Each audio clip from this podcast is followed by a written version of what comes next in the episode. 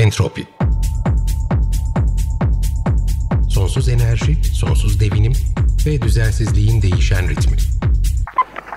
Hazırlayan ve sunan Bikem Ekberzade.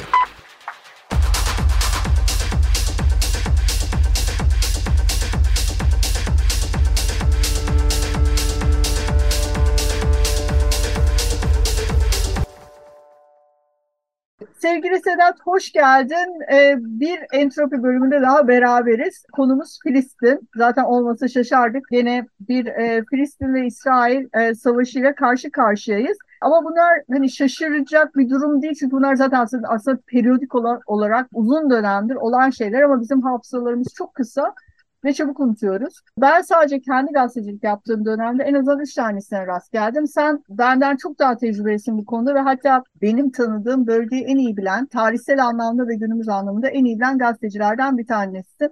Dolayısıyla biz bugün burada tekrar bir aradayız. Sevgili dinleyicilerimiz konuğumuz Sedat Aral. Biz bugün Filistin'i konuşacağız ama Filistin'i şöyle konuşacağız. Yani şu anda konuşulanın aksine biz biraz tarihsel bakacağız olaya. Eskiye de gideceğiz ara ara. Burada ne oluyor ne bitiyor, dinamikler ne şekilde ilerledi geçmişte, e, günümüzde bunun yansıması nedir ve ilerleyen zamanlarda da belki ne olabilir? Aynı zamanda ya benim şöyle bir bakış açım vardır, Seda sen ne dersin bilemem ama iktidarları aslında muhalefetin beceriksizliği yaratır. Aynı zamanda şiddeti de ve şiddetin fraksiyonlarını da sürekli kılan şey aslında e, dışarıdan gelen müdahalelerdir. Burada mesela e, biz e, kolonyal yani sömürgeci bakış açısını Diklankaya'da senelerce e, senelerdir konuşuyoruz. Orada yaratılan şiddet ve sonrasında gerçekleşen karşı şiddet aslında bir etki tepki mekanizmasıdır. Burada hani Hamas'tan bahsediyoruz ama Hamas bugün gitse yerine Hamas 2 gelecek ya da 3 gelecek. Yani burada hiçbir zaman için bu fraksiyonların yok olması mümkün olmayacak. Çünkü ortada onların varlığını meşru kılan bir karşı tepki var aslında. E, dolayısıyla ben bugün, yani benim düşüncem en azından böyle, belki sen bunu farklı yorumlayacaksındır. Ben bugün biraz Filistin'i ve e, İsrail'i, o bölgeyi, Orta Doğu nezdinde tekrardan masaya yatıralım istiyorum seninle birlikte. Hoş geldin. Bir entropi bölümünde daha beraberiz ve e, muhtemelen de bu birkaç bölüme de yayılacak. Mikrofon sende arkadaşım. Filistin e, yani Filistin-İsrail çatışmasına baktığın zaman çok gerilere gitmek zorundayız. Yani büyük göçe kadar gidebilirsin. Yani İsrailoğullarının Mısır'dan kovulmasına kadar gidebilirsin. Ve Roma dönemi aslında çok önemlidir. Roma dönemine ait kayıtlar vardır. Yani bildiğimiz Kudüs o dönemde de aynı. Bine yakın örgütün olduğu yazılı Roma kayıtlarında. Yani e, hem Kenanların hem de Judaizm yani e, Yahudilerin kurduğu örgütler var. Kanallarda işlem geliyor. Hatta e, çok enteresan bir film vardır bunun üzerine. Monty Python, Life of Brian diye bir film vardır. Orada işlerler bunu. Evet. Yani düzinlerce örgüt var. Aynı içerisinde. zamanda bir de Şimdi, güzel bir kitap var. Dur lafını bölüyorum. Amin Marluf'un vakanivistlerin e, kayıtlarından oluşturduğu Arapların gözünden Haçlı Seferleri. O da aslında bu, bu sürecin belki bir, bir dönem sonrasını çok detaylı ve güzel bir şekilde anlatıyor. Tabii yani e, bu çatışma şimdi Kudüs'ün varlığının özel bir tarafı vardır Kudüs'ün. Kudüs savaşma nedeni olan bir bölge. Yani o yaklaşık 5-6 bin yıllık bir çatışmanın olduğu bölgeden bahsediyoruz. Ve bu insanlar hep çatışmışlar. Yani düşman bulamadıklarında kendi aralarında çatışmışlar. Dinlerin ortaya çıkışıyla beraber yine çatışmışlar. E, göçmenler geldiğinde yine çatışmışlar. Haçlılar geldiğinde yine çatışmışlar. Yani o bölgeye baktığımız zaman hep değerlendirirken mesela diğer e, meslektaşlarımla konuşurken aynı şeyi söylüyorum. E, o bölge üzerine insanlar, gazeteciler sadece kendi yaşadıkları dönemi görebilirler ilerisi ve öncesini sadece okuyabilirler. Onu da artık ne kadar değerlendirebilirse. Mesela Amin Maluf'un Arapların gözüyle Haçlı seferlerinde bazı yerlerde komik anlatır hatta o olayları. Yani komedi tarzında anlatır. Bay, bayağı ciddi güldüren hikayeler de var bunun içerisinde. Tabii tabii. Hatta... Yani Haç'ın çıkmasından bahseder mesela. Haç Antakya'da bulur. Ondan sonra Haçlılar derler ki ya bu tahtaydı kesinlikle bu tahtaydı deyip bu tahtanın üzerine, üzerine 200 yıl savaşırlar. Aynen. Tahtın henüz ne olarak tam olduğu ne, olarak, ne olduğu bilinmiyor.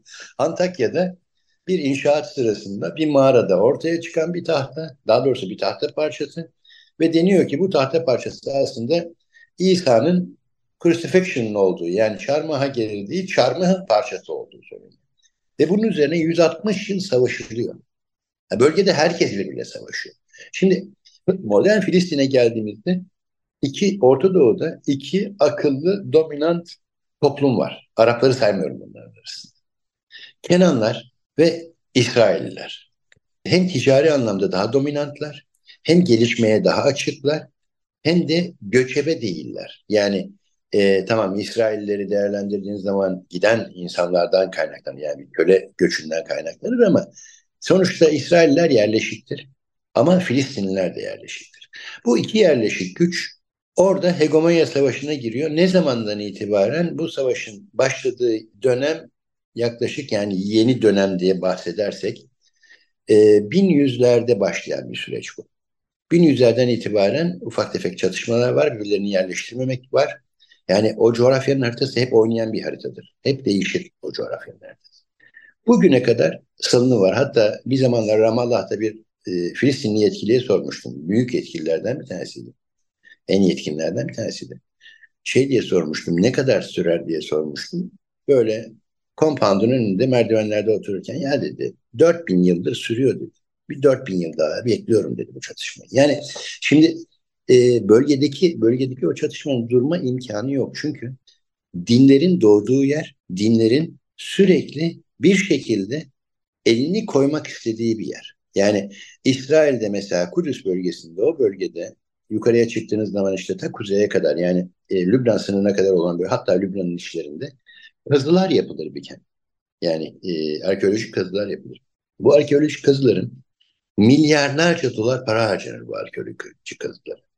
Bunların sponsorları iki taraftır. Bir, birinci taraf diaspora Yahudileri. Bunlar İsa'nın kemiklerinin bulunması için milyarlarca dolar dökerler. Çünkü ta, göğe yükselmediğini ispatıdır o. Evangelist diaspora yine milyarlarca dolar döker İsa'nın kemiklerinin bulunmaması için. Şimdi ben bunu azıcık mizahi olarak anlatıyorum ama bunlar aynı zamanda gerçekler. Evet, yani çok doğru. Aynı, aynı zamanda şu e, meşhur kadeh meselesi var. Yani o kadar çok artifak var ki orada bulunması yani, ya da bulunulmaması istenen. Yıllar önce ustamın bana söylediği bir laf vardı orada. Bir fotoğrafçı ustam vardı İranlı. Dedi ki ya dedi biblical. Burada gördüğün her şey, her çatışma, her konuşma, her kelime, her cümle bir din kitabında mutlaka ve mutlaka geçiyordur. Evet, Abbas'tan mı bahsediyoruz? Evet, evet. Evet, Allah rahmet eylesin. Buradan da onu anmış olalım. Kendisiyle evet benim de çok şey e, bu, bu bölgeyle ilgili konuşmalarım vardı. O da bölgeyi çok iyi tanıyan ve e, gerçekten senden iyi olmasın ama e, iyi bir fotoğrafçıydı. Ben, ben yani ben kendi dönemimi dedim yani kendi dönemimi anlatan e, hafiften de gariban bir adamım gerçekten yani İsrail'e gidiş sayımı bilmiyorum. O bölgeye gidiş sayımı bilmiyorum. Hatta kaç defa sınır edildim de bilmiyorum. Gariban kısmını buradan siliyorum. O biraz şey çok ultra mütevazi bir yaklaşım ama, oldu. E, şey son dönemde son dönemde tabii yani bu örgütlerin kullanımı bilmem ne falan mesela hep e, haberlerde şeyi görüyorum yani e, bir zıplayıp yeni zamana geleceğim. İşte Hamas işte Arap ülkeleri bilmem ne falan yani biliyorsun değil mi? İsrail'den daha fazla PKK subayını öldüren örgüt Hamas'tır. İslam cihatlı Hamas öldürür. Yani evet. 2000'de o kompant kuşatması öncesinde Hamas seçimlere girmeye başladığında Gazze'deki bütün FK varlığını yok eder, öldürüyor yani.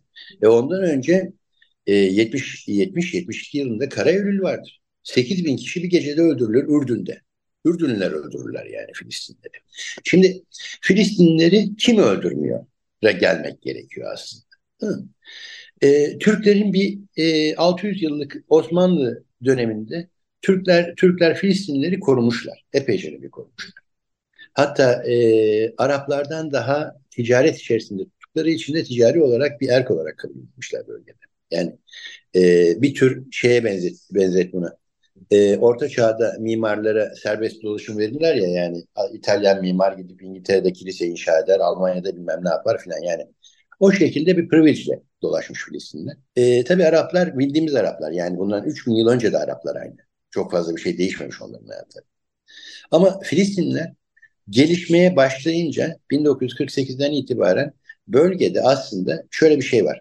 Batı bölgede gelişebilen Türkler Türklerle benzeşen ve gelişme potansiyeli olan başka bir halkın varlığına çok kuşkuyla bakmaya başlıyor. Çünkü tam kaynakları oraya, tam da oraya gelmek istiyordum. Çok güzel oldu bu. E, çünkü biraz da şu bu işte Filistin toprakları üzerinde, İsrail Filistin toprakları üzerinde yaşanan sömürgecilikten bahsedelim. Yani burada e, Batı'nın gerçekten işlere çok ciddi anlamda müdahale etmesi. Yani şimdi ben bir, bir coğrafya atlayacağım, bir yan komşuya geçeceğim. Örneğin Irak'ta biliyorsun Saddam öldürüldüğünden sonra Amerikalılar bölgedeyken e, yaptıkları şey neydi? Tali devreye sokmaktı. Ta neydi? Geçici bir anayasaydı. Bu anayasayı kim yazdı? Amerikalılar yazdı. Ve dediler ki Bağdat parlamentosuna, parlamentoya siz dediler bunu geçireceksiniz.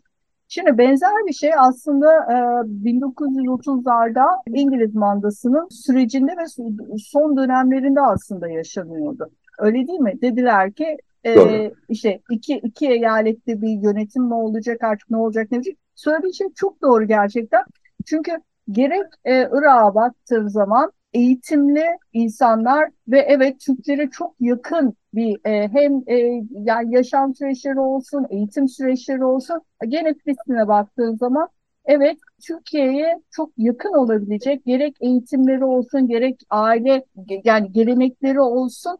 E, yani Arap deyip e, geçmemek lazım. Çünkü her ülke, her e, coğrafi bölge kendi içerisinde e, kültürleriyle ve e, eğitim, gelişmişlikleriyle öyle söyleyeyim ya da gelişme potansiyelleriyle ayrıştırılabilecek e, özelliklere dayanıyor. Dolayısıyla e, bu söylediğine çok katılıyorum. Biraz oradan o Manda döneminden bahsedelim mi? İngilizlerin olaya müdahale olmasından Filistin'de.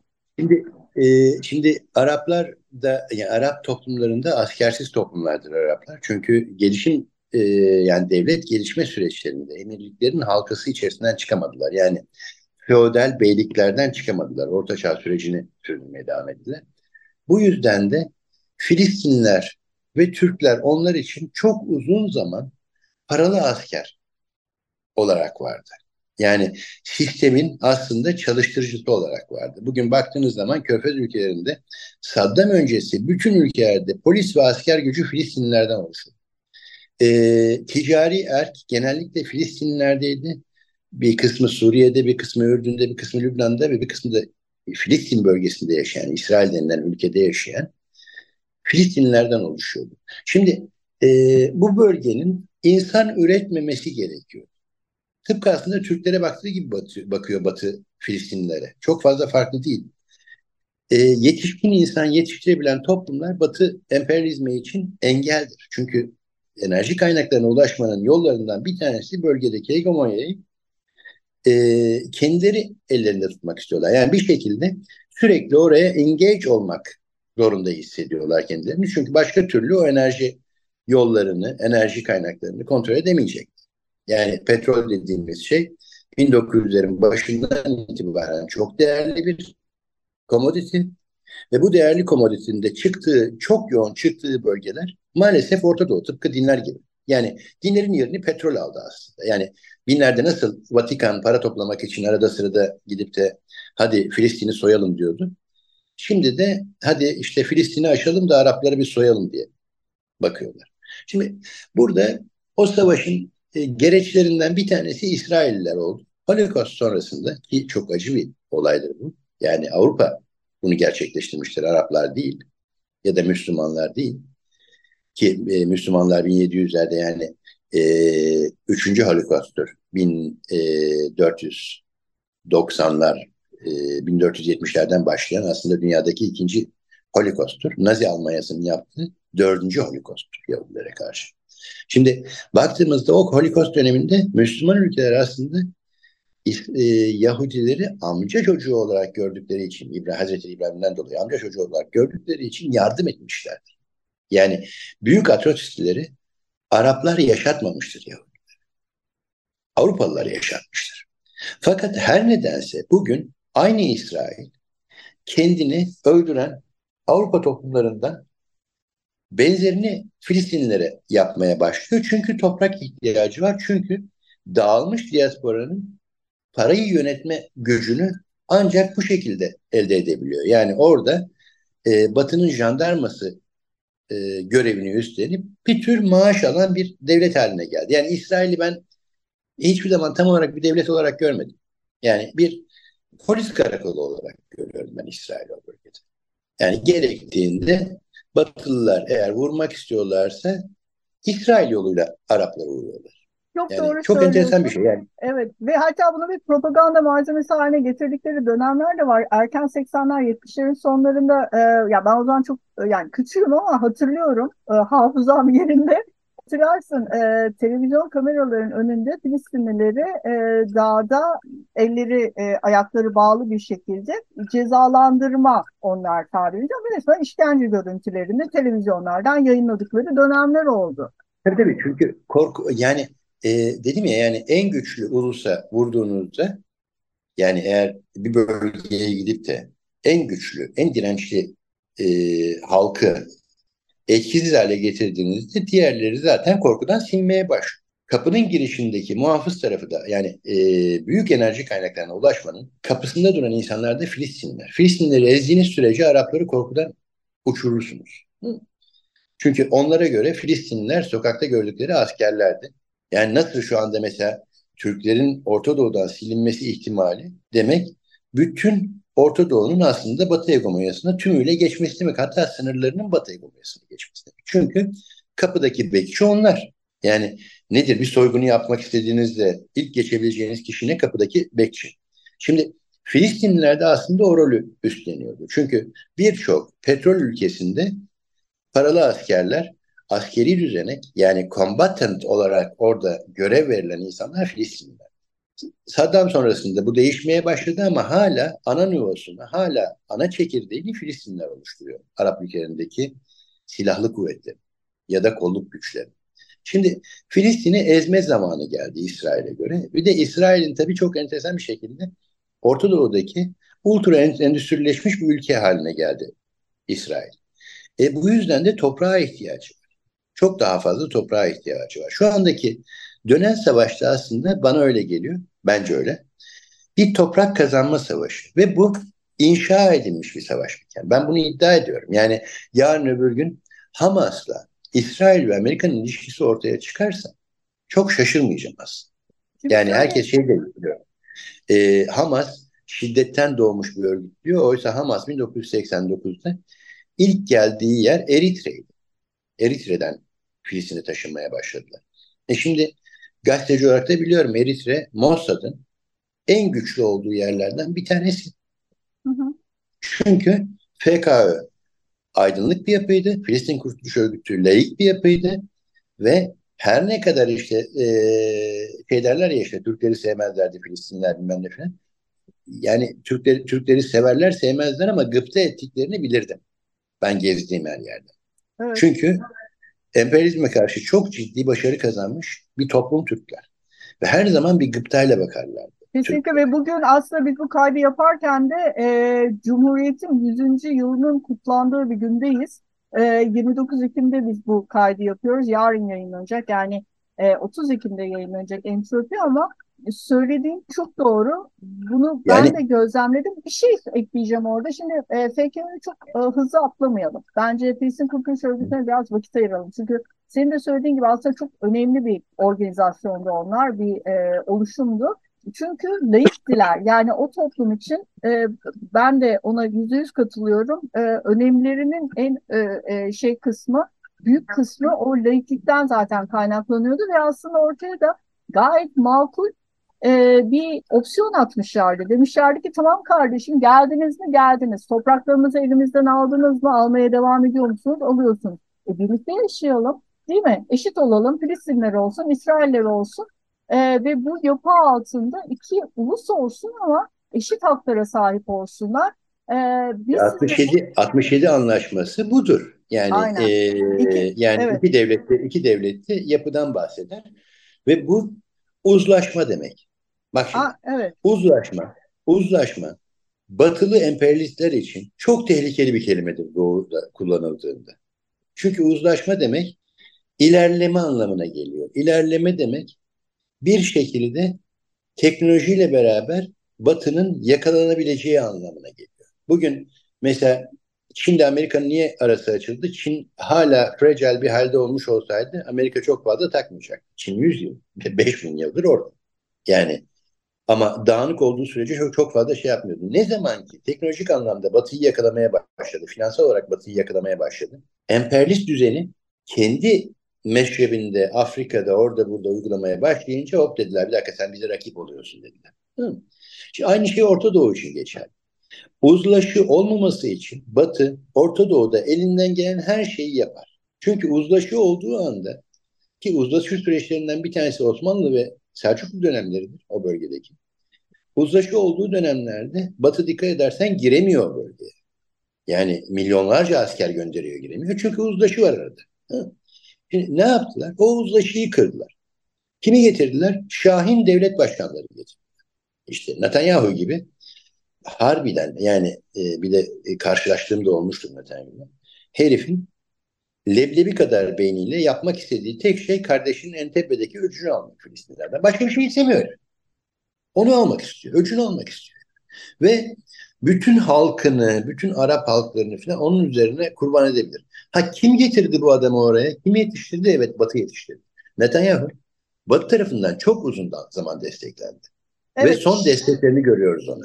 Şimdi bu çok önemli. Netanyahu'yu e, bir sonraki bölümde konuşmayı, biz aslında sohbetimize devam ediyor olacağız. Bir sonraki bölümde de Netanyahu kısmına gireceğiz. Çünkü aslında bu bölümün başında benim söylediğim hani iktidarları beceriksiz muhalefetler ortaya koyar. E, Netanyahu'da da aslında tam olarak olan o. Netanyahu böyle bumerang gibi gidiyor gidiyor geri geliyor. Arada başka iktidarlar böyle bir başını gösteriyor ama sonra tekrar biz bir Netanyahu dönemi görüyoruz. Onu konuşmak istiyoruz. Yalnız bugünkü programımızın sonuna geldik. Sedat iki hafta sonra dinleyicilerimiz bizim kalan sohbetimizi dinlemeye devam edecekler. Ee, ben tekrardan sıcağı sıcağına teşekkür ederim katıldığın için. Ben teşekkür ederim. Görüşmek üzere.